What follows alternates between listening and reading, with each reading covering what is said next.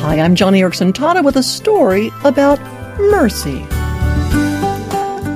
Actually, um, Mercy is a grandmother who lives in Ghana, West Africa. That's her name.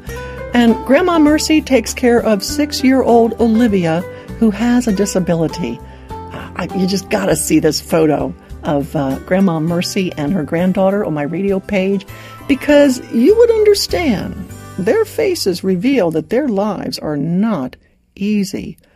When Olivia was born, her mother abandoned her because of her disability, and Olivia is now being raised by Grandma Mercy in a tiny little African village. But it is a harsh life that they lead, filled with rejection, stigma, so much shame.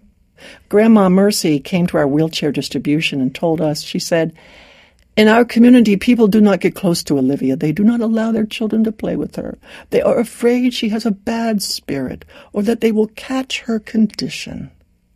So, Olivia lives behind closed doors where only Grandma has the courage to love her.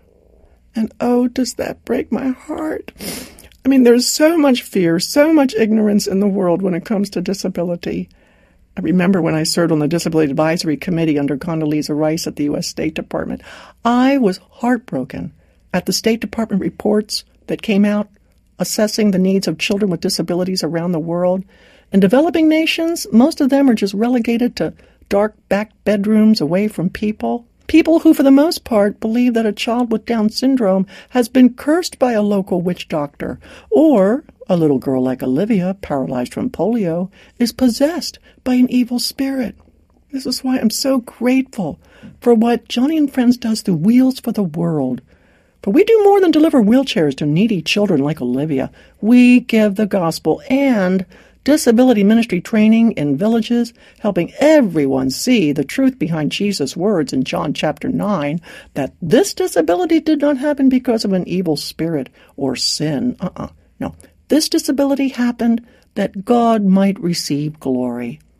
And I tell you what, when we fitted little Olivia to her junior sized wheelchair, oh my goodness, you just got to go to my radio page and see her smile.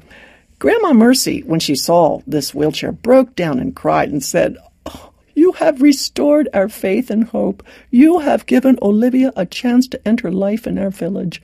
When people see Olivia in our community now, they will see that God has not abandoned her.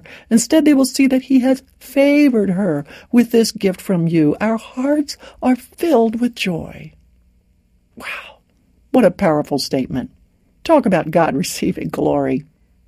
And when it comes to disabled children around the world like Olivia, the Gospel of Matthew tells us that it is not the will of your Father that one of these little ones should perish.